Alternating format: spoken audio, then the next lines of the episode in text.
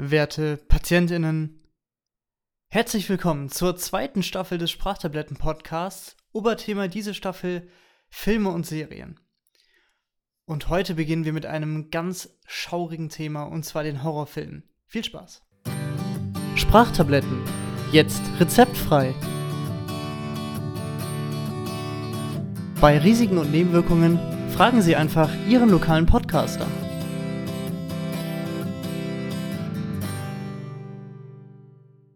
So, heute habe ich wieder einen Gast dabei. Ja, ja, ich weiß. Heute Sascha, der macht gar nichts mehr alleine. Vier seiner acht Folgen bisher waren auch schon mit jemandem. Ja, aber heute ist es ein neuer Gast. Äh, ich möchte hier begrüßen den Niklas. Das bin ich. Hi, ich bin Niklas. Äh, für alle, die den Podcast äh, schon verfolgt haben, jetzt ein bisschen länger, es ist der Niklas, der mir hier auch bei dem Setup des Ganzen geholfen hat. Du wurdest schon mal, du wurdest schon mal erwähnt. Hast ja bestimmt gehört. Ja, natürlich. Habe mich sehr gefreut, als ich das gehört habe. genau. Äh, du bist eigentlich auch prädestiniert für ein anderes Thema und zwar eher äh, im, im Bereich Musik und Beatproduktion. Aber du bist auch prädestiniert für das Thema heute, weil du, so wie ich mittlerweile auch, äh, ein ziemlich großer Horrorfilmliebhaber bist. Das ist korrekt. Ich habe sehr viele Horrorfilme geschaut, viele schlechte, ein paar gute. Und ich hoffe, da reden wir heute drüber. Auf jeden Fall. Ich meine, was ist, was ist denn so bei dir? Guckst du lieber gute oder schlechte Horrorfilme, weil schlechte Horrorfilme nochmal diesen ganz besonderen Flair haben, quasi, was, was ja, also diesen Trash-Faktor einfach angeht? Ja, es kommt jetzt drauf an, also man muss das ja, man muss das ja ein bisschen trennen. Ne? Also es gibt ja Filme, die sind einfach nur schlecht, die sind jetzt nicht trashig, so dass lustig ist, sondern die sind einfach nur schlecht. Die gucke ich nicht gern. Aber wenn das jetzt so einer ist, der mit Absicht trashig ist, wie einer, wo wir heute noch drüber sprechen werden, dann finde ich das ganz lustig, vor allen Dingen mit Freunden zu gucken. Jetzt alleine nicht so, aber ja. mit Freunden kann man sich über richtig trashige Trashfilme schon lachen. Ja, das auf jeden Fall. Da haben wir auch, äh, ich glaube, einer der Filme, die wir, die wir heute noch anreißen werden, da haben wir eigentlich gedacht, das wird ein Trash-Film, aber am Ende war der richtig geil. Äh, aber also die Rede ist, um das schon mal vorwegzunehmen, äh, von Babysitter, das ist eine Netflix-Eigenproduktion. Aber da kommen wir später drauf zu sprechen. Ich würde jetzt ganz gerne, bevor wir in, in die Filme wirklich einsteigen, erstmal für uns beide einfach ausmachen, was macht für uns guten Horror denn aus? Also ich mag an einem Horrorfilm, wenn er erstens, wenn die, äh, wenn die Effekte jetzt nicht so schlecht sind durch Low Budget, dass die äh, unanschaubar sind. Mhm.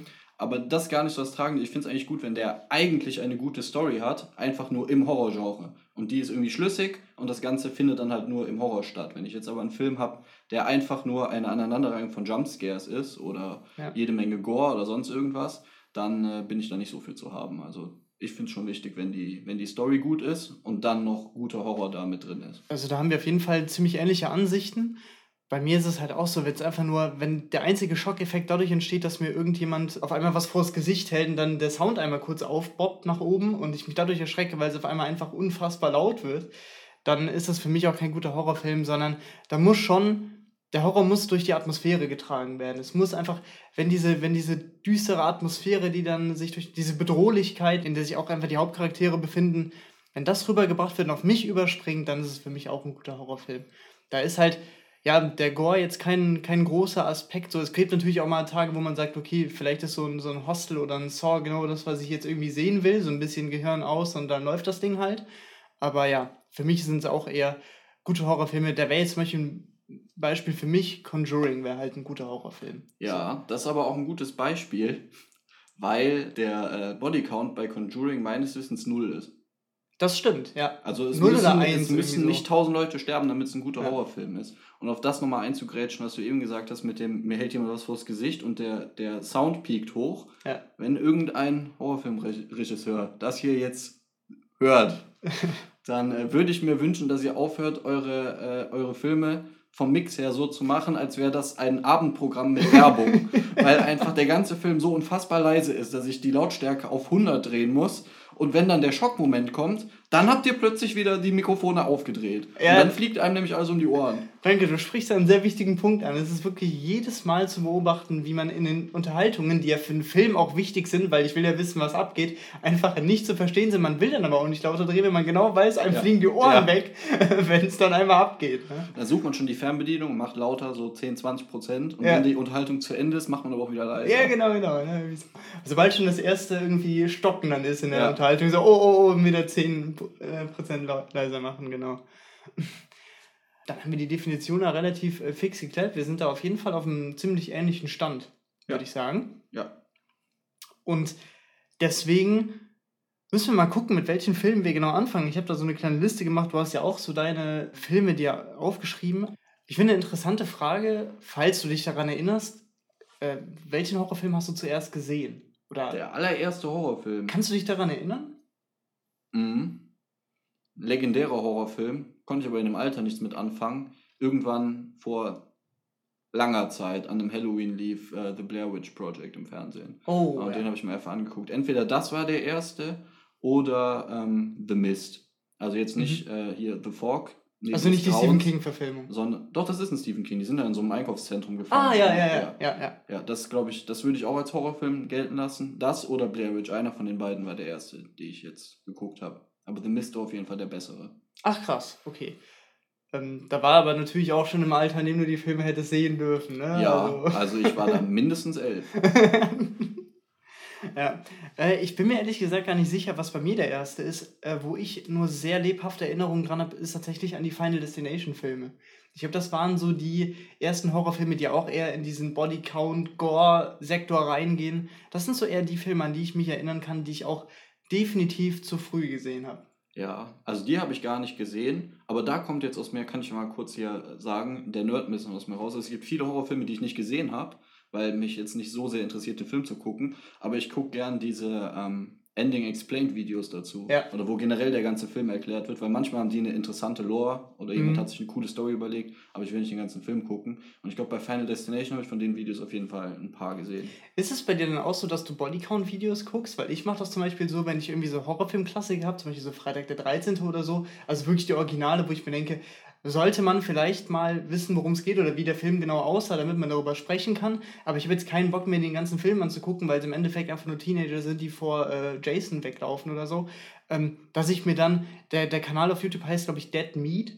Ähm, das ist so ein Typ, der, äh, der bringt immer den Body-Count, aber der erklärt auch, was im Film passiert. Also der geht quasi den Film chronologisch durch, zeigt dann alle Tode, aber ähm, spricht dann auch so, aber der fasst dann auch währenddessen die Handlungen zusammen. Das ist immer mega geil, wenn du quasi einen Horrorfilm nicht ganz gucken willst, aber wissen willst, worum es geht und dann einfach einmal. Ja, nee, die gucke ich nicht, aber die Ending Explained schon, die sind, glaube ich, von Foundflix, heißt der Kanal. Mhm. Und äh, die gucke ich echt gerne. Auch bei Filmen, die ich gesehen habe. Zum Beispiel, wenn ich jetzt eine ganze Serie von Filmen geguckt habe, gucke ja. ich danach trotzdem noch die Ending Explained, weil vielleicht erzählt er irgendwas, was ich, äh, was ich nicht wusste.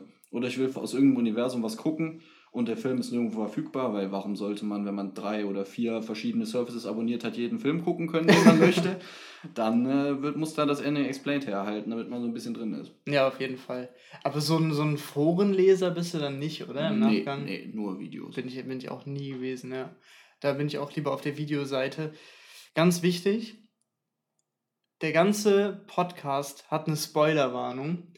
Ich weiß ehrlich gesagt nicht, ob ich hingehen werde und jeden einzelnen Film mit, mit einem Timestamp irgendwie auflisten werde in der Folgenbeschreibung.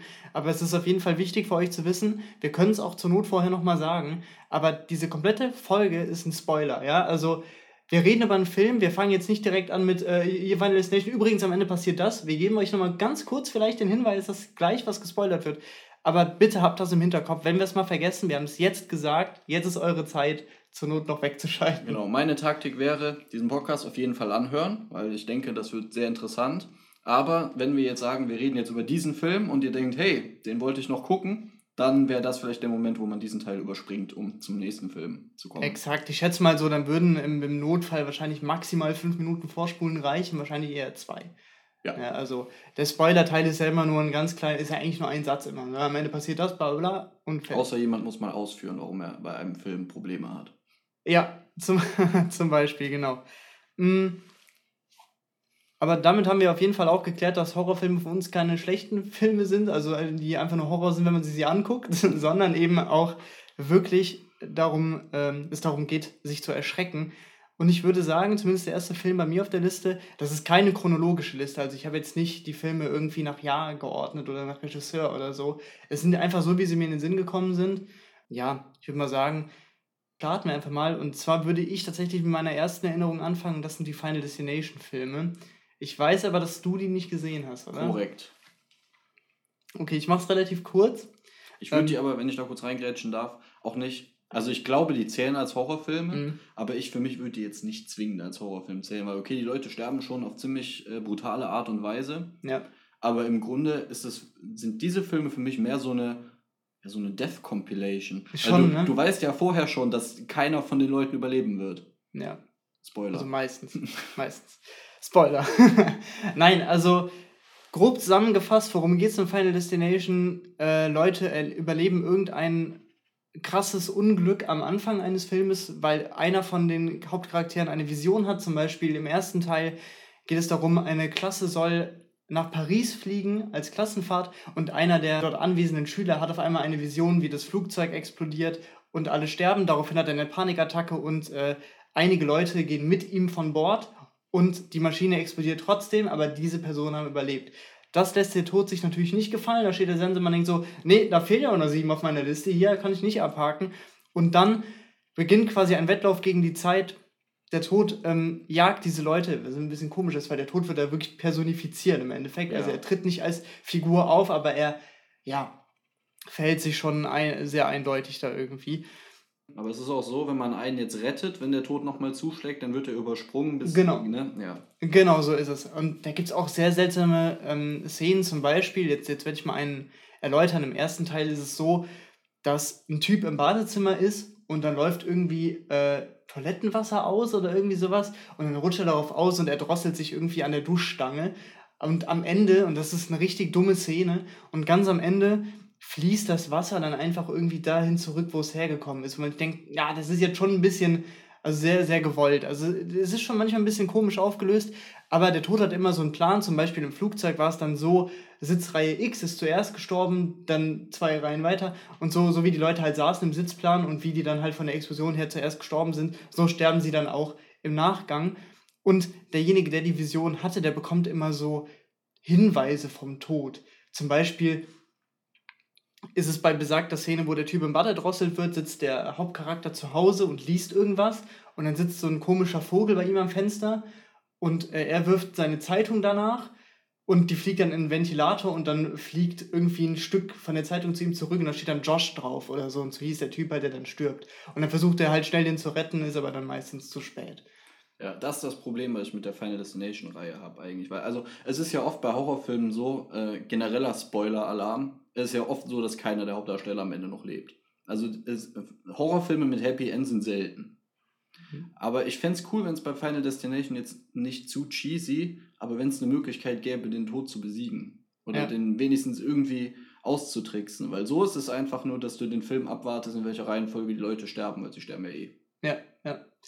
Das ist, das stimmt. Aber eine Sache, die die Reihe für mich ausmacht, ist tatsächlich nicht die Art, irgendwie die Leute sterben. Das ist schon immer sehr kreativ, muss man sagen. Allerdings ist diese Reihe voll von coolen Easter Eggs, sage ich jetzt einfach mal. Also es ist immer so, ich glaube, der Flug, mit dem die geflogen sind nach Paris, der war irgendwie Flug 187 oder so. Also nicht die Rapper, äh, die damals schon am Start waren, sondern wirklich, wirklich die Flugnummer. Und die tritt auch in den folgenden Teilen, es gibt ja fünf Teile, diese Nummer tritt zum Beispiel auch in Teil 3 auf und in Teil 2 spielt sie eine Rolle und so. Also es kommen immer wieder Hinweise auf alte Charaktere oder sowas. Und das ist immer ziemlich cool gemacht, muss man sagen. Zum Beispiel auch immer diese Hinweise, bevor eine Person stirbt. Im zweiten Teil, das beginnt mit einem Autounfall, da gibt es diese legendäre Szene, wie der Baumlaster, wo die Bäumstämme vom Laster fallen und dann einem Polizisten so ins Gesicht krachen.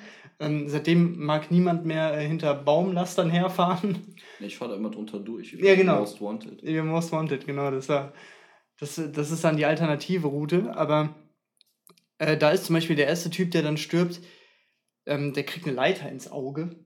Und dann kommt er zum Beispiel mit Einkäufen seinen Flur entlang und dann tritt er auf eine Puppe, dann fällt der Puppe ein Auge raus. Dann hat er so Magnet Buchstaben an seinem Kühlschrank, dann macht er die Kühlschranktür zu und dann fallen alle Buchstaben, bis dann nur noch Eye steht, also Auge auf Englisch. Und so wird das halt ein bisschen aufgebaut. Das ist immer super cool und das führt sich halt über die anderen Teile fort, teilweise mit Querverweisen eben zu den Vorgängern.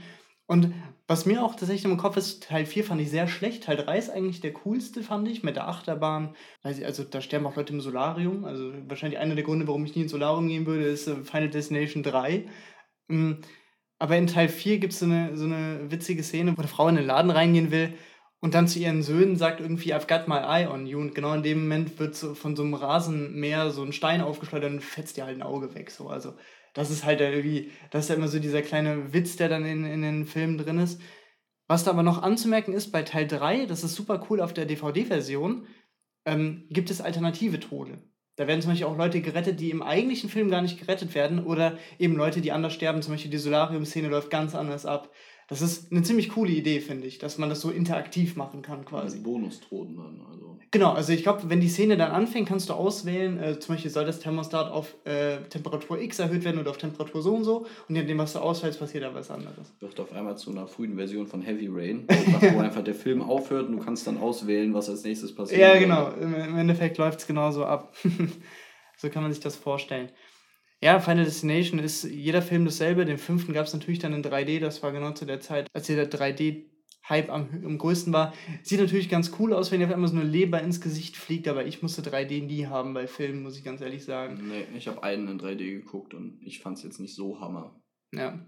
Deswegen, also 3D ist für mich ein Feature, das auch irgendwo zu Recht ausgestorben ist. Mehrmals schon. Mehrmals schon ausgestorben ist. Auch im Kino finde ich es kacke. Also Nee, kannst du mich nicht mitcatchen. Und vor allem, wenn du dann mal die Brille nicht anziehst, dann denkst du irgendwie mit deinen Augen stimmt irgendwas nicht. Das stimmt, ja.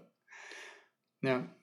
Das wäre so meine erste Filmreihe. Ähm, wie gesagt, ich persönlich mag die ganz gerne, weil es aber auch so mit die ersten Horrorfilme sind, die ich gesehen habe. Bei dir ist mäßige Begeisterung spürbar. ja, ich dachte jetzt, wenn wir hier über unsere ersten Horrorfilme gucken, ist halt die Erinnerung so lasch. Da äh, also ich weiß, dass das Ende von The Mist super traurig war. So ein mhm. typisches Stephen King-Ding halt. Ja. Aber äh, allzu viel ist da nicht von hängen geblieben. Also ich könnte jetzt nicht ausführen über meine erste Horrorfilmerfahrung. Mhm. Außer dass das Ende unfassbar traurig und frustrierend war. Ja, ich, ich weiß tatsächlich, wie er ausgegangen ist, aber das würde ich euch dann einfach mal äh, ersparen. Was ja, ist ein gut, das ist ein guter Film, den kann man gucken. The Mist. Ja, damit haben wir schon die erste Empfehlung auf jeden Fall ausgesprochen für heute. Dann möchte ich hier jetzt mal direkt gegensteuern mit einem Horrorfilm, den du nicht gesehen hast, den ich dafür gesehen habe. Und zwar heißt der The Haunt. Ich glaube, der Untertitel ist auch einfach nur die Heimsuchung. Und ähm, leider ist so viel nicht kleben geblieben von dem Film. Es war ein guter Film und ich wollte ihn eigentlich in Vorbereitung auf diesen Podcast auch nochmal gucken. Aber er ist natürlich mal wieder nirgendwo verfügbar. Mhm. Und ich wollte jetzt nicht zwingend äh, davon den auf Blu-ray kaufen. So gut war er dann doch nicht. Ja. Aber wenn ihr ihn irgendwo findet, dann ist es auf jeden Fall ein ganz cooler Film. Es ist halt diese typische Geschichte. Wenn ich den Anfang davon erzähle, ist es einfach jeder Horrorfilm ever. So eine Familie zieht in ein neues Haus ein, wo vorher mal unter Umständen jemand gestorben sein könnte. Und äh, dann fängt der Spuk an. Aber es hat noch, hat noch einen interessanten Twist. Also der Sohn von der Familie ist so ein, so ein socially awkward Dude, der nicht viele Freunde hat. Und der geht abends irgendwann spazieren und hört ein Weinen im Wald. Und das ist dann aber kein Geist, sondern die Nachbarin, die am anderen Ende vom Wald lebt. Und dann fangen die eine Romanze an und dann finden die irgendwas, womit die mit Geistern reden können und machen das im Speicher immer. Und der wird hinterher total abgespaced, der Film. Und der, der Twist von dem Film ist sehr, sehr, sehr gut. Da gebe ich jetzt mal keine Spoilerwarnung raus, weil ich werde das Ende nicht verraten. Aber es hat am Ende einen dieser, dieser umgedrehten Aha-Momente. Ach krass. Ein bisschen wie bei Der Fluch der zwei Schwestern. Hast du den gesehen? Den habe ich auch nicht gesehen. Also den kannst du gerne, gerne mit dranhängen, wenn du das jetzt erläutern ja, möchtest. Genau, also man hat halt, das ist einer dieser Filme. Häufig ist es ja nicht nur bei Horrorfilmen, sondern bei allen Filmen so, dass man sieht die Storyline und die ist logisch und man wartet einfach nur darauf, dass sie zu Ende geht. Man fragt sich, wie führt der Regisseur diese Storyline zu Ende. Und sowohl bei Fluch der zwei Schwestern als auch bei The Haunt hast du ganz am Ende einen Moment, wo alles kippt und plötzlich ganz anders aussieht. Also du hast dann äh, vor allem bei Fluch der zwei Schwestern, also wird das am Ende aufgelöst und dann denkst du wirklich, what the fuck? Das, so soll das gewesen sein, das glaube ich nicht. Und mit dem Wissen, was ich am Ende von Fluch der zwei Schwestern also hatte, habe ich nochmal den Film geguckt, mhm. um das zu überprüfen, ob die das durchgezogen haben und haben sie. Das wäre nämlich jetzt eine, meine, meine Folgefrage gewesen. Hat das dann für dich auch einen Wiederschauwert gehabt? In dem Fall ja, ne? Also ja, weil ich da jetzt ähm, ich weiß nicht, willst du den Film noch gucken oder kann ich das Ende spoilern? Weil das erleichtert extrem die Erklärung. Ich weiß nur, dass du mir den Fluch der zwei Schwestern schon mal empfohlen hast, aber ich glaube, den gibt es auch nirgendwo. Also jetzt ja, würde ich dir sagen, du kannst, du kannst es sonst gerne. Äh also Spoiler, Ende vom Fluch der zwei Schwestern. Kurz die Story zusammengefasst. Also ähm, ganz am Anfang stirbt eine der Schwestern und die andere Schwester kommt in die Psychiatrie und irgendwann kommt die wieder zurück aus der Psychiatrie und ähm, Dinge passieren. Aber die, äh, die Schwester ist am Anfang von dem Film, ist sie, äh, ist sie eigentlich nicht gestorben. Also in der Erinnerung von der, von der einen Schwester ist, lebt ihre Schwester noch. Mhm. Und der Film hat die ganze Zeit die Sicht, auch für den Zuschauer, dass beide Schwestern da sind. Und dass die gerufen werden und dass die zusammen essen und dass die zusammen was unternehmen und einkaufen gehen. Und ganz am Ende kommt raus, dass die Schwester gestorben ist und dass die Schwester in der Psychiatrie die umgebracht hat. Oh. Äh, dass die äh, praktisch das Feuer gelegt hat oder was auch immer. Und die bringen dann auch die, äh, die bringt dann auch, glaube ich, die neue Freundin von dem Vater um, weil die Mutter auch tot ist. Äh, weil in ihrer Realität hat die ihre Schwester umgebracht dann oder will sie jetzt umbringen. Und äh, dieser Twist, dass die Schwester die ganze Zeit nicht da war, weil sie tot war, aber trotzdem die ganze Zeit in dem Film war, hat mich äh, so, also ich war so interessiert, ob die das wirklich durchgezogen haben, dass ich den Film nochmal geguckt habe. Und beim zweiten Mal gucken, mit dem Wissen vom Ende, merkst du dann, dass den ganzen Film über niemand, außer der Hauptschwester, der mir die ganze Zeit folgt, praktisch die andere Schwester anspricht. Mhm. Also keiner kommuniziert oder interagiert in irgendeiner Form mit der. Ja. Zum Beispiel ist da eine Szene, die mir im Kopf geblieben ist, die beiden Schwestern sind draußen und die Mutter ruft, kommt ihr Essen? Und beide rufen ja und beide gehen rein. Aber der Vater war auch draußen. Und deswegen, das ihr war im Endeffekt der Vater und die Tochter. Aber es ergibt natürlich Sinn. Klar. In beiden Fällen. Das ist interessant, weil, wo du es gerade erwähnst, ich habe vor kurzem erst, es war wieder so eine Netflix-Eigenproduktion. Ich muss sagen, Netflix-Eigenproduktionen sind, das sind die Serien besser als die Filme. Also ich finde die Filme meistens recht schwach und das war auch ein, ja, in dem Sinne ein Horrorfilm, weiß ich jetzt, kann man jetzt nicht so wirklich sagen, aber der heißt Ich sehe, ich sehe. Und da war die Prämisse genau dieselbe, Spoiler. Es waren zwei Brüder, das sind auch in echt Zwillinge. Der eine war tot und der andere nicht. Und die haben dann irgendwie ihre Mutter äh, als Geisel genommen, weil irgendwie, weiß ich nicht. Aber äh, das ist auf jeden Fall exakt dieselbe Prämisse, dann wahrscheinlich nur in schlecht. Aber es, war ein ja. aber es war ein österreichischer Film. Österreicher kennt sich auch ein bisschen im Horror-Genre aus, wo wir gleich auf jeden Fall noch zukommen werden. Ja, ja. Aber Fluch der zwei Schwestern klingt echt super interessant. Ich glaube, ich würde den sogar jetzt, äh, jetzt erst recht gucken wollen, weil ich halt irgendwie. Das erinnert mich so ein bisschen an Sixth Sense, weißt du? Wo es ja auch so ein bisschen diesen Twist am Ende gibt. Ja. Ähm, und, die, und das rauszufinden, irgendwie mit, dem, mit diesem Wissen dann einen Film nochmal zu sehen, das ist immer sehr spannend. Ja, ist schon interessant, vor allen Dingen, weil man ja dann im Endeffekt realisiert, dass man den Film die ganze Zeit aus der Sicht von der Verrückten gesehen hat. Ja. Die halt aus der Psychiatrie zurückkam. Ja. Und dann kann man ja am Ende nochmal gucken mit der Sicht eines vom normal denkenden Menschen. genau.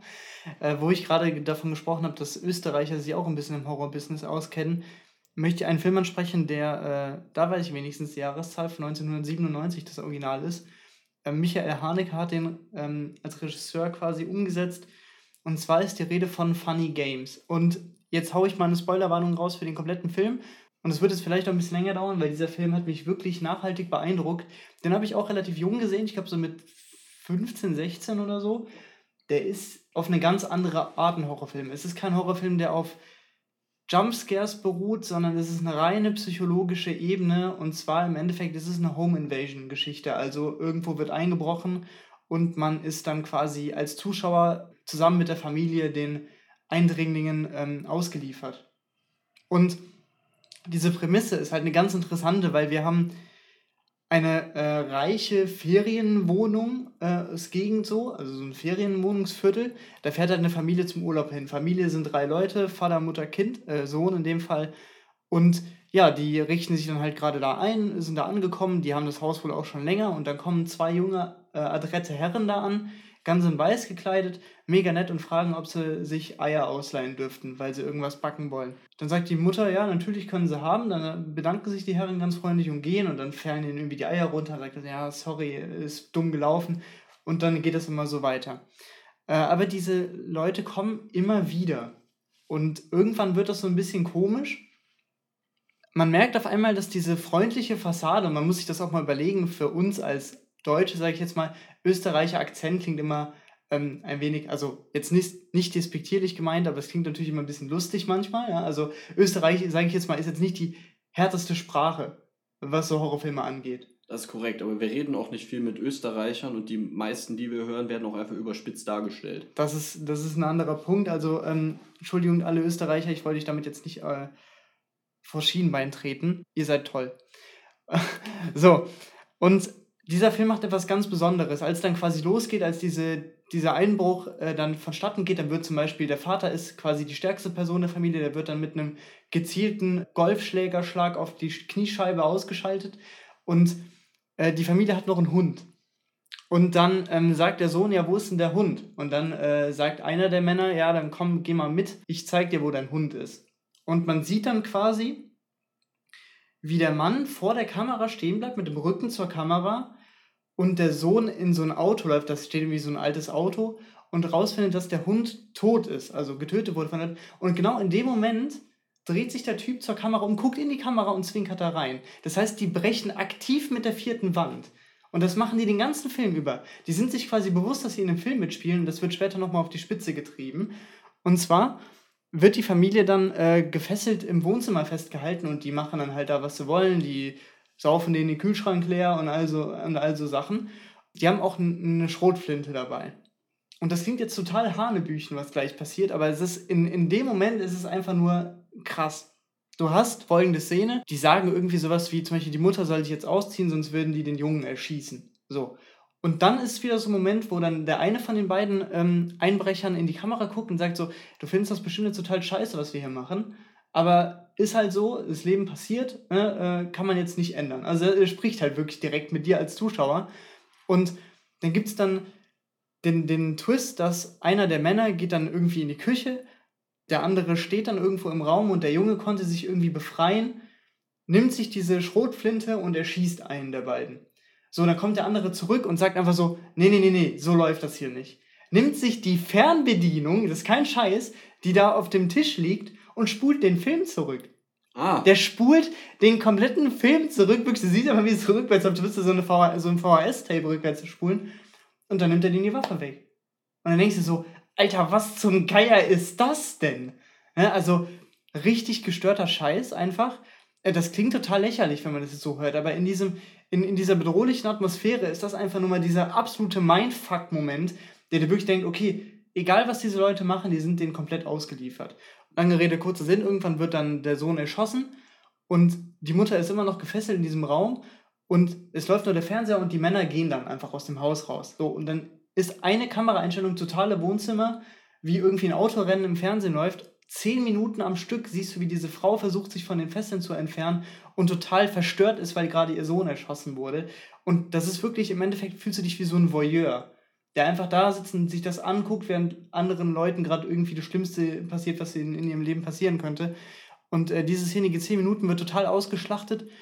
Ja, und am Ende haben die natürlich auch keine Chance. Und äh, das ist, ja, wie gesagt, für mich ist Funny Games einfach äh, in dem Sinne so bahnbrechend genial, dass einfach so krass mit dieser vierten Ebene und vor allem dieser Filmebene gespielt wird, dass es für mich einfach einer der ja, Horrorfilme ist, die mir am meisten im Kopf geblieben sind. Und es gibt ein Remake davon, aber ich würde euch empfehlen, wenn ihr den irgendwie kriegen könnt, mal das Original zu gucken, weil der hat eben genau diesen Flair. Ne? Das, ich finde das, das Remake, das wirkt, kann auch sein, dass das in Amerika ähm, produziert wurde, das wirkt halt so typisch amerikanisch, aber das hat irgendwie was, wenn es diese, diese sehr freundlichen, angenehmen Österreicher quasi sind, wie es eben im Original vorgesehen war. Unfassbar toller Film. Er kommt auf meine Bucketlist. Sollte er, definitiv. Ja. Das ist die, der österreichische Beitrag heute in der aktuellen Folge. Wichtig. Sehr wichtig, ja. Immer international bleiben auch. Ja, Diversity auch. ja, genau. Du hattest ja eben gesagt, dass zum Beispiel sowas wie Body Horror nicht unbedingt für dich zu einem guten Horrorfilm zählt. Was vermutlich auch der Grund ist, warum du um Filme wie Saw und Hostel so einen Bogen machst, oder? Ja, genau. Also das, äh, das bloße Zerfleischen menschlicher Körper gibt mir nicht so viel. Und da, äh, ja, da bleibt, ich stehe mir auf diesen atmosphärischen Horror. Mhm. Und der bleibt halt ein bisschen auf der Strecke, wenn die ganze Zeit die Säge läuft. Aber natürlich ist es jetzt ja irgendwie so, dass äh, Saw ja auch eine Geschichte hat, die über Teile hinweg geht, aber da sehe ich das auch relativ ähnlich. Das ist halt ein bisschen ausgeschlachtet und dann ist nochmal der Twist drin und der ist dann auf einmal der Schüler von dem und dem und dann hier die Person wusste die ganze Zeit Bescheid und so. Ja, so eine serienübergreifende Story hat äh, Paranormal Activity auch. über den wir ja später noch reden mhm. werden. Ja. Genau. Also ja, wie gesagt, mit Zorn Hostel kann man dich auf jeden Fall nicht catchen. Ich muss sagen, ich habe letztens erst Hostel 1 und 3 gesehen. 2, weil es den nicht auf Netflix gibt, habe ich den nicht gesehen. War aber auch einfach so, weil ich in dem Moment Bock hatte, mir irgendwie so einen Body-Horror anzugucken. Man sagt ja auch umgangssprachlich Torture-Porn dazu. Muss man halt Bock drauf haben. Ist halt irgendwie auch, es ist halt unfassbar sadistisch auch. Muss man einfach mal sagen. Man guckt sich das wirklich an, weil man sehen will, wie auf irgendwelchen äh, skurrilen Weisen Menschen zerlegt werden können. Ist auch irgendwie ein bisschen krank. Ein bisschen, ja. Ein kleines bisschen. Aber ich habe davon, glaube ich, auch die Ending Explained geguckt. Ah, okay. Also ich, ich kenne die Story. Ich muss mir die Filme jetzt nicht mehr antun. Ja, das ist, äh, man sieht, du, du bist ja auch sehr gebildet äh, immer. Du sagst, ich mag das nicht, aber ich kann trotzdem sagen, warum es mir nicht gefällt. Genau. Weil ich habe mir die Enden angeguckt und äh, habe auch die eine oder andere Szene so noch gesehen. Ja, das ist, das ist doch mal äh, sehr löblich. Jetzt schaue ich mal auf die Liste und sehe da, dass wir doch theoretisch schon, würde ich sagen, über zwei Filmserien sprechen können, die uns beiden sehr am Herzen liegt, die wir auch was letztes Jahr an Halloween zusammen geguckt haben, zumindest eine Filmreihe und zwar alle vier Teile am Stück. Ja. War letztes Jahr Halloween, ja, ne? Ja. Da haben wir nämlich uns von James Wan Insidious 1 bis 4 hintereinander reingezogen. Wobei man sagen muss, James Wan war ab Teil 3 nicht mehr involviert. Oh, guter. Äh, da guter war äh, regieführend nämlich ähm, der Darsteller von Specs. Also der äh, von den zwei Assistenten mhm. von ihr, der mit der Brille. Ah, okay. Der hat dann Regie geführt genau. quasi. Okay, alles klar. Merkt man aber nicht. Ich finde, die haben das gut übernommen von, äh, Total. Von, von James. Ja, man haben anscheinend auch gut von ihm gelernt einfach. Ja. Ne? Der Zeit. Hast du auch mal von Insidious diese, oder auch von Conjuring, äh, was auch die andere James Wan-Reihe ist, über die wir gleich im Anschluss sprechen wollen, ähm, hast du da schon mal äh, diese Making-ofs gesehen? Nee. Ich habe aber äh, Videos geguckt vom, äh, vom echten Sohn von den Warrens. Okay. Weil die ja tatsächlich dieses Museum haben. Und äh, ah, da die äh, echte Annabelle-Puppe und sowas gesehen. Also es sieht schon krasser aus im Film als in echt. Ah, okay. Aber ich glaube, allein wenn du in so einem Museum wärst und weißt, dass diese Puppe eventuell verflucht ist und so, das wird dir trotzdem so einen Schauer über den Rücken Da können wir vielleicht mal kurz drüber reden, abseits von Horrorfilmen und dieser abergläubischen Nummer. Ja. Also, ob man jetzt glaubt, ob das wahr ist oder nicht. Also, ich hätte schon Bock, in dieses äh, skurrile Museum von denen reinzugehen, mir die ganzen Sachen anzugucken. Ist ja auch alles sicher. Der äh, Warren Jr., der äh, holt da ja auch regelmäßig Priester und segnet das alles. Also wirklich jetzt.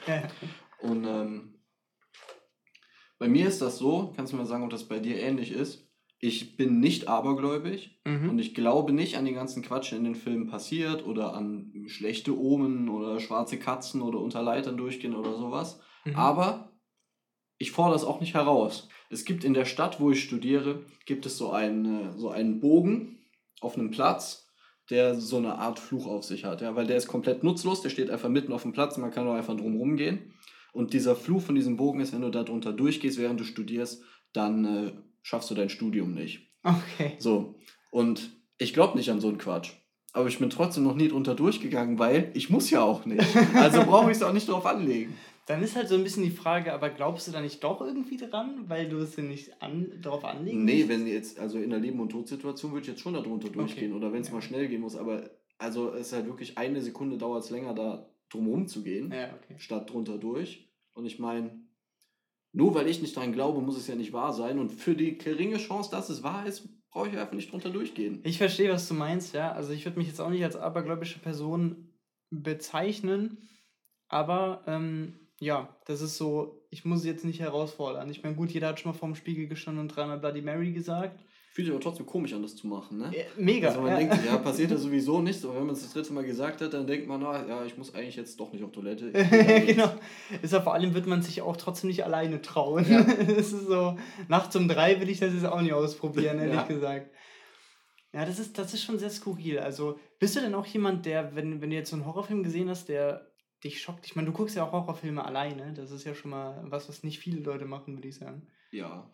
Bist du denn trotzdem jemand, der dann irgendwie mit so einem unwohlen Gefühl ins Bett geht, oder würdest du sagen, ja, okay, gut, ich habe mir jetzt halt geguckt, jetzt mir egal, ob es zwei Uhr nachts ist, ich penne jetzt halt? Nee, das nicht. Also es ist jetzt nicht so, dass ich dann, äh, dass ich dann nicht schlafen kann oder so. Das ist wahrscheinlich einfach die Abstumpfung über das Schauen diverser Horrorfilme alleine. Aber die, äh, die Jumpscares kriegen ja natürlich trotzdem aufgrund der äh, Problematik mit der Lautstärke. Ja, das stimmt. das stimmt. Also du kannst in meinen Augen vier Millionen Horrorfilme geguckt haben und jeder Jumpscare erschreckt dich trotzdem wie der erste. Ja, würde ich, Weil würd ich einfach, das einfach so ein natürlicher Reflex ist. Ja. Aber es ist jetzt nicht so, dass ich danach nicht mehr irgendwo äh, alleine hingehen will, in den Keller oder so. Mhm. Ich glaube, das war so eine Sache, die man halt als Kind dann eher verspürt hat oder als man noch jünger war, aber. Ja, obwohl es kommt, es kommt auch auf den Film an, finde ich. Also bei den äh, guten Horrorfilmen, die ich gerne gucke, ist die Problematik nicht. Aber bei einem anderen sehr, sehr guten Horrorfilm, der war schon ein bisschen schwieriger. Der hat ein kleines Unwohlsein ausgelöst in mir. Und zwar hieß der Film Mirrors. Okay.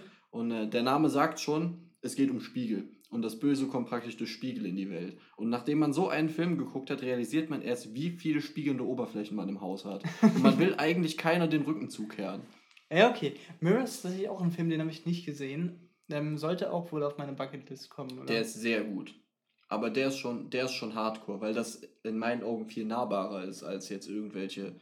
Also ich bin nicht in ein altes verlassenes Haus von einem Serienkiller gezogen, weswegen 90% der Filme mich kalt lassen. Ja. Aber der Film ist halt einfach irgendein Rando kommt halt in so ein Museum mit Spiegeln oder was auch immer und durch die Spiegel kommt das Böse und komplett andere Leute, die eigentlich überhaupt nichts damit zu tun haben, sterben dann durch den Badezimmerspiegel einen grausamen Tod. Mhm. Das ist dann halt ein bisschen, fühlt sich echter an. Ja, ja, also klar, es ist trotzdem irgendwie eine übernatürliche Sache, aber es wird halt so, ja, durch so banalere Dinge ausgelöst ja. und nicht durch auf einmal irgendwie. Ich meine, ganz ehrlich, wie oft passiert es, dass wir zu Hause auf einmal äh, eine Puppe im Schlafzimmer stehen haben, die vorher nicht da war. Die hat nie. Genau. Ne? Also, das ist, äh, das ist dann natürlich ein bisschen unnahbarer als halt eben ein Spiegel, an dem man ständig vorbeiläuft, wenn man ins Bad geht oder so. Ja, genau. Man, also jeder hat ja so viele Spiegel. Die kommen ja. in den Flur und ins Badezimmer. Im mhm. Wohnzimmer hängt vielleicht auch noch einer. Also Spiegel hat man viele. Ja, auf jeden Fall. Das stimmt. Und sein Handy, äh, das eigene Handy kann ja auch spiegeln. Also genau, also, wenn der Bildschirm dann mal aus ist, aber bei meiner wöchentlichen Display on-Site ist das eher selten der Von Fall. 23 Stunden 59. genau, in dieser einen Minute Schlaf. kriegt mich niemand. genau, da schläfst du dann. ja, dann sind wir jetzt gerade ein bisschen abgedriftet. Das finde ich aber gar nicht so schlimm, weil ich äh, finde es immer sehr interessant, wenn sich Gespräche auch mal in die Richtung kurz wegentwickeln. Aber zurück zum Ausgang war ja Insidious oder beziehungsweise Conjuring. Aber ich würde sagen, wir fangen mit Insidious an, weil wir da ja eben einen Marathon gemacht haben.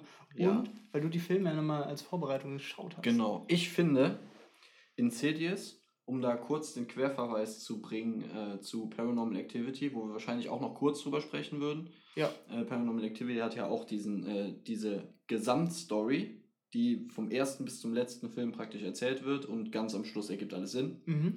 Und ähm, Insidious macht das Gleiche, aber in meinen Augen wesentlich besser, weil die Erzählart und Weise einfach besser ist als äh, diese ah, wie heißt das Genre nochmal? Home, Home Recording oder was auch immer. Also nee. es ist halt ein richtiger Film ja. der dich so reinzieht und Paranormal Activity ist halt mehr so eine Compilation von Hausüberwachungskameras. Ja, ist halt auch so ein bisschen amateurmäßig halt. Genau. Immer, ne? Aber Insidious ist für mich die kompletteste Horrorfilmreihe bisher. Es soll ja noch einer kommen, glaube ich, ein fünfter. Muss man dann gucken, ob der das mhm. kaputt macht oder genauso gut weiter fortsetzt. Äh, aber die kompletteste Filmserie an Horrorfilmen, wo alles aufeinanderbauend Sinn ergibt. Gut, es war ein bisschen blöd, dass sie den interessantesten Charakter gleich im ersten Film umgebracht haben aber sie haben ja Wege gefunden, diese Person trotzdem in allen anderen Filmen wieder unterzubringen. Ja, das stimmt. Ähm, ja, aber die Filme sind sehr komplett und es ist nicht so, dass ich denke, der erste war gut und dann ist es Stück für Stück schlechter geworden, mhm. sondern ich fand die alle eigentlich auf einem Level gut. Vielleicht der erste war der coolste, weil man, weil es halt der erste Kontaktpunkt mit der Serie ist und alles ist neu. Ja. Aber auch wie die Rückverweise in jedem Film auf, den, auf die Filme davor passieren, ist äh, sehr, sehr gut gelöst. Und es ist halt atmosphärischer Horror mit extrem geringem Bodycount. Also es ist halt einfach nur so ein bisschen Unwohlsein beim Gucken, weil diese Filme einen eben wirklich gut reinziehen in das Geschehen. Ja, total. Und was ich da ähm, finde, dass das gleich, äh, das gilt aber sowohl für Insidious als auch für Conjuring, die schaffen es in den Filmen, beziehungsweise James Wan, beziehungsweise dann bei Insidious 3 und 4 ja nicht mehr, aber die Regisseure, sage ich jetzt einfach mal im Plural, schaffen es tatsächlich, einen Horrorfilm zu bauen mit diesen Comic Reliefs, die man halt hat. Also wirklich, dass mal so entspannende Momente kommen. Es gibt zum Beispiel ja. bei Insidious diese beiden Geisterjäger, die einfach witzig sind. Ja, da, also das ist auch gut bei Insidious. Da muss man wirklich ab und zu mal lachen und manche von denen haben halt auch wirklich so Trademark-Moves. Ja. Zum Beispiel der Typ mit dem Bart von den beiden äh, mhm. Helfern von ihr äh, was jetzt peinlich ist, dass ich ihren Namen vergessen habe, obwohl ich gestern erst den letzten Film nochmal geguckt habe. Scheiße, ich habe äh, vergessen. Der Helen? Eine, hm? Heißt sie Helen? Nee, so ähnlich. Ist aber ja auch egal. Der eine von den beiden, äh, Trevor heißt er, glaube ich, äh, mit dem Bart und der etwas wilderen Frisur. In jedem Film, wenn die das erste Mal zu einer Familie kommen, guckt er einfach nur dumm und isst irgendwas. Stimmt, und ja. vor allen Dingen, man sieht ja im letzten Teil auch, wie sie zu dem Ort hinfahren. Und er holt original das Essen erst raus, wenn sie an der Tür stehen. Ja, das ist, stimmt, der glotzt dann auch immer so ein bisschen bedrohlich. Ja, und bringt seinen, äh, seinen Spruch, den er jedes Mal bringt, wo er sagt, she's Psychic and we're Sidekick. ja, der ist, äh, was, was mir da zum Beispiel bei Conjuring 2 äh, im Kopf geblieben ist, er war Conjuring 2, weil der Ed Warren, der, ja. äh, der Papageisterjäger, sag ich mal in dem Fall, der hat ja so eine Elvis-Friese. Der hat ja, ja diese Elvis-Koteletten. Ja. Und dann gibt es diese unfassbar gute Szene, wo die dann irgendwann im Wohnzimmer sitzen. Irgendwie ist gerade echt die Scheiße abgegangen. Dann Schnitt, der sitzt da mit einer Gitarre und spielt Can't Help Falling in Love with You von Elvis und singt dazu. Das ist so eine geile Szene. Ich glaube, ich habe noch nie in einem Horrorfilm eine geilere Szene gesehen als da weil die einen einfach so runterbringt. Und man denkt die ganze Zeit, irgendwas Elvis-mäßiges muss doch kommen bei dieser Frisur. Ja, aber diese Szene ist schon kleiner Sneak Peek auf äh, meine Problematik mit dem zweiten Conjuring-Teil. ja, und das ist jetzt wirklich, das ist jetzt der Deutsche aus mir, der sich über jede Kleinigkeit aufregt. aber diese Gitarre steht in der Ecke und er fragt, von wem ist diese Gitarre? Oh, die ist noch von unserem Vater, der uns vor Jahren verlassen hat. Und er nimmt sie da weg und er stimmt sie nicht mal. Er fängt einfach sofort an, Elvis zu spielen und es klingt optimal. Stimmt, ja, da, äh, da habe ich jetzt meinen inneren Gitarristen ausgeschaltet in dieser Szene, aber dich äh, stört das dann. Ja, das ist, das ist aber auch so ein bisschen Berufskrankheit, sag ich Ja, mal. aber das ist jetzt mehr so ein, also das ist jetzt kein Problem, was ich mit dem Film habe. Da gibt es ganz andere, wenn wir bei Conjuring 2 angekommen sind, reden wir da mal drüber. Aber auf jeden Fall sehr interessant, das sind immer diese kleinen Filmfehler, die einem auffallen, aber Gut, vielleicht stimmen die Kinder dir ab und zu mal. Vielleicht hatte sie auch einfach off-camera gestimmt und man muss das jetzt nicht mit in den Film nehmen. Es war ja auch Cut und er singt vielleicht. Ja, das vielleicht hat er gestimmt zwischendurch. Bestimmt, man ja. weiß es nicht. Nee, aber es ist auf jeden Fall äh, eine, eine sehr coole Szene und das ist halt etwas, was sowohl die Insidious-Teile als auch die Conjuring-Teile für mich auszeichnet. Was ich aber gerade ganz witzig fand, ich wollte eigentlich sagen, dass Insidious so die erste Filmreihe für mich war. Ich habe Insidious vor Conjuring gesehen, die ein Interesse für Charaktere äh, geweckt hat. Also ich wollte wirklich wissen, wie es mit den Charakteren weitergeht, was gerade ein bisschen ironisch klingt, weil wir die Namen vergessen haben von, von der Dame, die halt die Hauptrolle ja, spielt. Die halt auch noch der interessanteste Charakter ist. Ja, wirklich. Das war jetzt übrigens der Spoiler, die stirbt im ersten Teil. So ich guck mal kurz nach, wie sie Ja, genau. Du guckst nach, ich erzähl weiter. Ähm, genau, die ist halt eine Geisterjägerin oder auch so ein bisschen Medium mit und, und kann Kontakt zur Totenwelt aufnehmen. Aber das ist halt wirklich, ich habe in jedem Film gedacht, okay, kommt jetzt die Person nochmal, was ist denn mit denen passiert überhaupt? Und man erfährt es auch immer wieder. Und die schaffen es halt wirklich auch spannende Charaktere zu schreiben. Normalerweise sind ja immer so Kanonenfutter A bis Z. Die, äh, die Namen hast du eh nach zwei Sekunden vergessen, weil die auch nach zwei Sekunden nicht mehr existieren. Du hast den Namen. Elise. Elise. Helen, Elise, fast genau, dasselbe. fast das gleiche. ne, normalerweise hat man ja auch dieses Schema, wo sich ja auch äh, Scary Movie, glaube ich, drüber lustig gemacht hat oder sowas. In, irgendeinem, in irgendeiner Horrorfilmkomödie äh, sagt ja auch einer, nein Mann, ich gehe nicht alleine, der Schwarze stirbt immer zuerst, weil er der einzige Schwarze in der Gruppe ist. Ja, irgendwie sowas. Und das ist halt bei Insidious, bei Conjuring nicht der Fall, sondern es sind Charaktere, die auch in irgendeiner Form eine Entwicklung durch, ja. wo noch viel von der Geschichte erzählt wird, gerade bei Insidious, so diese gesamte, es ist ja eigentlich die Geschichte von Elise. Ja. Im Grunde ist es ja genau das gleiche wie bei äh, Conjuring, nur dass du bei Conjuring eben diesen Warren-Fällen, die angeblich genauso passiert sind, folgst. Und Insidious ist halt mehr so, du folgst den Erlebnissen von eben dieser fiktiven Elise. Das finde ich ja so interessant, weil wenn man sich den ersten Teil von Insidious anguckt, denkt man natürlich, okay, der, der Mann, der quasi von dieser Dämonen-Lady da verfolgt wird, weswegen die überhaupt dann erst Elise kontaktieren, ähm, ist einfach die Hauptperson, weil mit dem passiert ja auch am meisten. Er ist ja quasi der, der dann am Ende seine Familie rettet und so. Aber es ist wirklich immer Elise und das wird in den Folgefilmen danach immer klarer. Genau, also über die Filme, ich glaube, die Spoilerwarnung brauchen wir gar nicht mehr aussprechen. über die Filme wird ja auch immer klarer, dass. Und das ist so ein Aha-Moment, der ganz am, ganz am Ende einem erst so wirklich bewusst wird. Ich glaube, im zweiten oder im, im dritten Teil äh, wird das einem klar, dass im Grunde dieser. Ähm, dieser Nonnengeist war ja auch, glaube ich, als sowas wie eine Nonne oder genau. eine Lady in genau. Black oder sowas. Da gibt es ja auch dieses The Nun Spin-Off, glaube ich, dann noch, ne? Oder hat das dann Das von Conjuring aber. Ah, okay. Ähm, das, äh, also im ersten Teil denkt man halt noch, de, dieser Geist ist hinter dieser Parasit, ist hinter äh, dem Typen her, hinter dem Familienvater. Und über die ganzen anderen Filme kommt dann langsam raus, dass das einfach nur praktisch ein Plan war, um am Ende Elise umbringen zu können. Ja. Weil die den irgendwann mal irgendwie, der fand die halt scheiße. Ja, genau. Er hat die im Supermarkt gesehen, hat, der hat die letzte Filmspackung aus dem Regal genommen, die ja. Elise, hat der Geist gesagt, dich hole ich mir.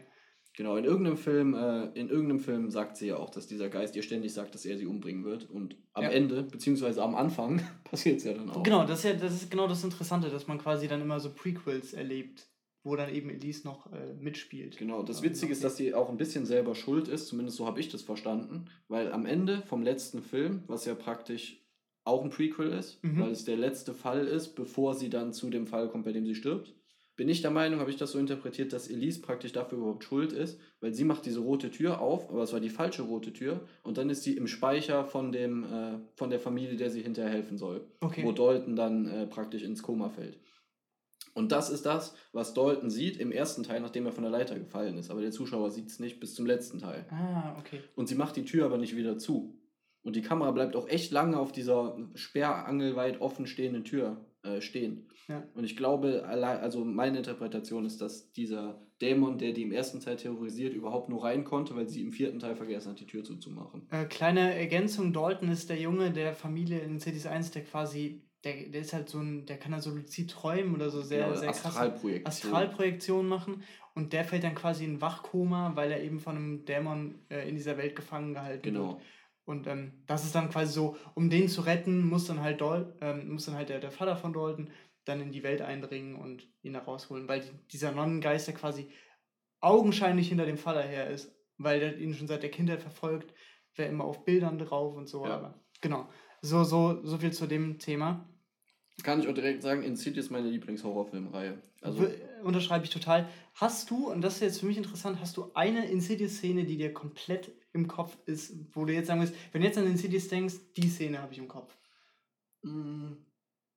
Ja, weil es einer der, äh, der das gleiche wie bei äh, Conjuring, wo wir gleich drauf kommen können, äh, weil es einer der besten Jumpscares ist von der Umsetzung her. Mhm. Und zwar die Szene, wo die, das ist glaube ich sogar direkt im ersten Teil, die sitzen da am Tisch und die äh, Mutter von ihm, also praktisch die Großmutter von Dalton, erzählt, dass sie ein Gesicht gesehen hat. Und die Schnitte sind ganz normal, wie die halt bei so einem Filmgespräch halt sind. Der, der redet, wird halt gezeigt. Und sie erzählt das und die Kamera springt um auf den Vater, weil er eigentlich auch was sagen will. Und in dem Moment ist halt direkt dieser Dämonenkopf hinter ihm und schreit. Und da kommt natürlich auch dieser typische Paukenschlag, der bei jedem Jumpscare kommt. Ja. Das ist eine sehr gute Szene. Bei mir ist die Szene äh, Tiptoe, Tiptoe Through the Tulips. Die natürlich auch. Die ist genial. Ähm, die, sind, die Familie zieht um, weil sie denken, erstmal das Haus ist schuld an, an ihrer Misere, an dem Bachkoma von Die haben wahrscheinlich vorher auch viele Horrorfilme gesehen. Ja, genau, die haben viele Horrorfilme gesehen, also vielleicht sollten wir nicht mehr in Häuser ziehen, wo Menschen gestorben sind. Und ähm, ziehen dann um und die Mutter geht raus, irgendwie im Wäsche aufzuhängen oder, oder um den Müll rauszubringen, irgendwie eins von beiden. unfassbar gut geführte äh, Kamera genau. an, an der Stelle. Man sieht sie im Endeffekt, wie sie von... Ähm, also sie hat Musik aufgelegt auf dem Plattenspieler, geht dann raus, man sieht die Kamera, äh, wie sie ihr quasi von innen folgt und die Fenster sind alle offen. Genau. Und irgendwann, auf einmal hört man so dieses typische Scratchen von, dem Schall, äh, von der Schallplatte und auf einmal ertönt ein anderes Lied. Genau. Tiptoe Through the Tulips von Tiny Timmy. Genau, und das ist, glaube ich, das gruseligste Lied aller Zeiten, ohne Scheiß. Es ist eigentlich ein richtig hammermäßiger Song und man hat auch immer einen Ohrwurm davon. Ja, das, das, das ist, liegt, glaube ich, nur in der Szene. Ja. Die auch so ein bisschen humoristisch ist, weil das einfach so ein Kind ist, was dann kind? vor diesem Plattenspiel einfach tanzt. Ja. Und sie sieht das ja auch durchs Fenster und dann geht sie zum nächsten Fenster und dann ist das Kind nicht mehr da. Ja, das stimmt, genau. Aber dieses Kind ist tot. Es ist kein echtes Kind. es war mal eins. es war mal ein Kind. Ja, das ist Insidious. Ich fand ja den vierten von der Intensität am heftigsten. Ich weiß nur, dass, dass ich da saß und wirklich beim vierten Teil gedacht habe, Alter, das muss jetzt mal aufhören, sonst kriege ich einen Herzinfarkt. Ja, der war, der war crazy. Aber das ist auch eins ähm, von diesen James Wan-Dingern, weswegen ich die Filme von ihm eigentlich am besten finde. Man hat so, wenn man viele Horrorfilme geguckt hat oder auch wenn man nur ein paar geguckt hat, man hat so ein ähm, Jumpscarometer im Kopf, nenne ich das jetzt mal. Ja, es gibt so eine bestimmte Zeit, die diese Atmosphäre sich aufbaut, bis unwiderruflich der Jumpscare kommen muss. Und bei James Wan kommt er aber noch ein Stück später. Ja, ja. Zum Beispiel beim vierten Teil, wenn Elise dann in dieses äh, Luftrohr reinklettert und die ganzen Koffer mit den, äh, da ist immer ein Schädel und die Dokumente von der Frau drin, die oder von der Person, die ihr Vater damals umgebracht hat, unter Einfluss von dem Keyface-Demon. Äh, und sie macht halt wirklich unfassbar viele davon auf, Stimmt. bis dann aus dem letzten der Dämon rauskommt und sie auch Jumpscare-mäßig äh, ins Further zieht. Ja, das stimmt. Da, da muss ich, das hat sie mir, glaube ich, sogar im Vorfeld noch gesagt, dass es diese Kofferszene gibt und das dauert unfassbar lange, bis da irgendwas passiert. Ja, und er ist halt auch wie ein Magier, King of Misdirection. Weil zwischendurch kommt immer eine andere Kamerafahrt von hinten auf die Koffer zu. Als wärst du aus Sicht von dem Dämon, würdest du dich an Elise ranschleichen. Mhm. Was aber überhaupt keinen keinen Grund hat, außer den Zuschauer zu verwirren, ja. weil der Dämon in dem Koffer ist. Ja.